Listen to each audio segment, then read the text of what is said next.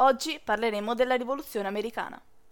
La guerra dei sette anni, che si combatté tra il 1756 e il 1763, che affermò la Gran Bretagna come suprema potenza marittima europea, costò al paese un gran numero di risorse e denaro. Per sostenere queste enormi spese, il Parlamento inglese impose una nuova tassa di bollo alle colonie americane, così che anch'esse avrebbero potuto contribuire all'economia di quello che oramai era un grande impero, senza gravare troppo sulla Gran Bretagna stessa. La legge sul bollo prevedeva che ogni atto legale, contratto o in genere qualsiasi documento stipulato nei territori americani dovesse essere pagato. L'imposta provocò una forte opposizione tra i coloni, Normalmente, infatti, erano le assemblee locali ad emanare leggi fiscali e di organizzazione della sicurezza interna. Tale legge venne quindi percepita come un tentativo di limitare i loro piani di autogoverno. La situazione precipitò e così il governo ritirò ogni imposizione tranne che una lieve tassa sul tè, la cui importazione in America viene data alla Compagnia delle Indie.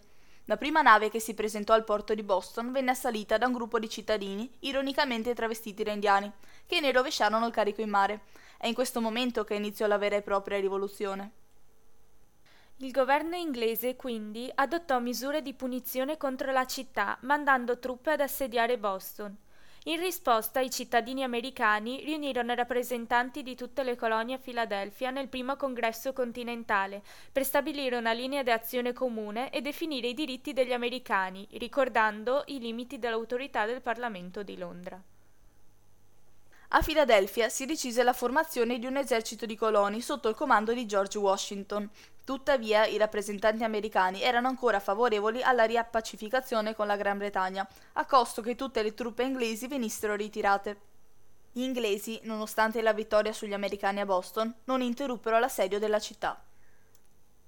Dopo la sanguinosa battaglia di Bunker Hill, le truppe inglesi dovettero evacuare Boston, facendo di New York la base delle loro operazioni.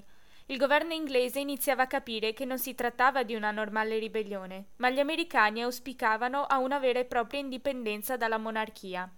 Giorgio II, re della Gran Bretagna, senza prendere in considerazione le proposte dei coloni, dichiarò guerra ai ribelli. I rappresentanti delle 13 colonie emanarono quindi la dichiarazione di indipendenza il 4 luglio 1776, con la quale le colonie si costituivano in stati liberi indipendenti, impegnandosi a respingere l'invasione di quella che ormai veniva considerata una potenza straniera. La dichiarazione può essere suddivisa in tre parti.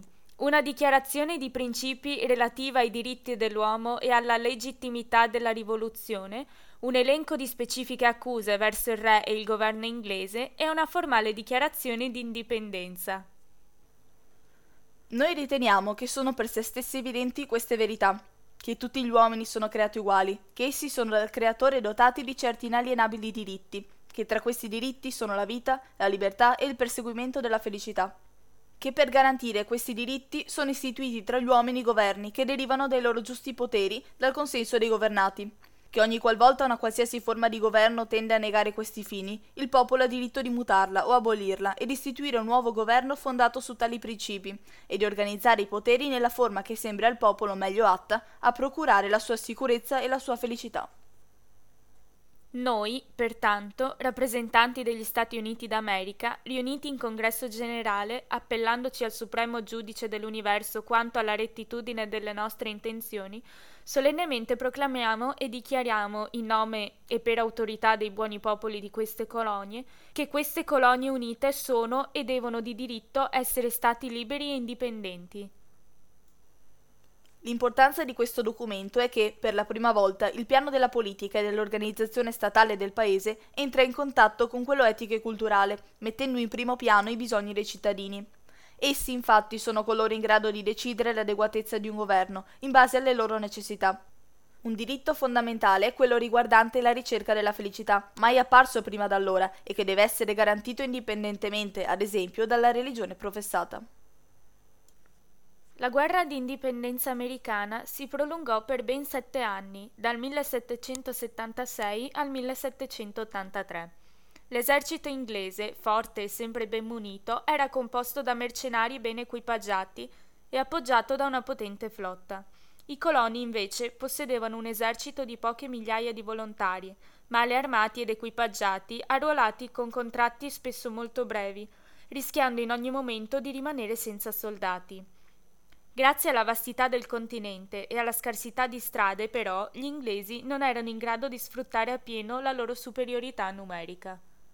Nonostante le innumerevoli difficoltà e con l'aiuto dei francesi intervenuti a sostegno dei coloni, gli americani riuscirono a sconfiggere la Gran Bretagna.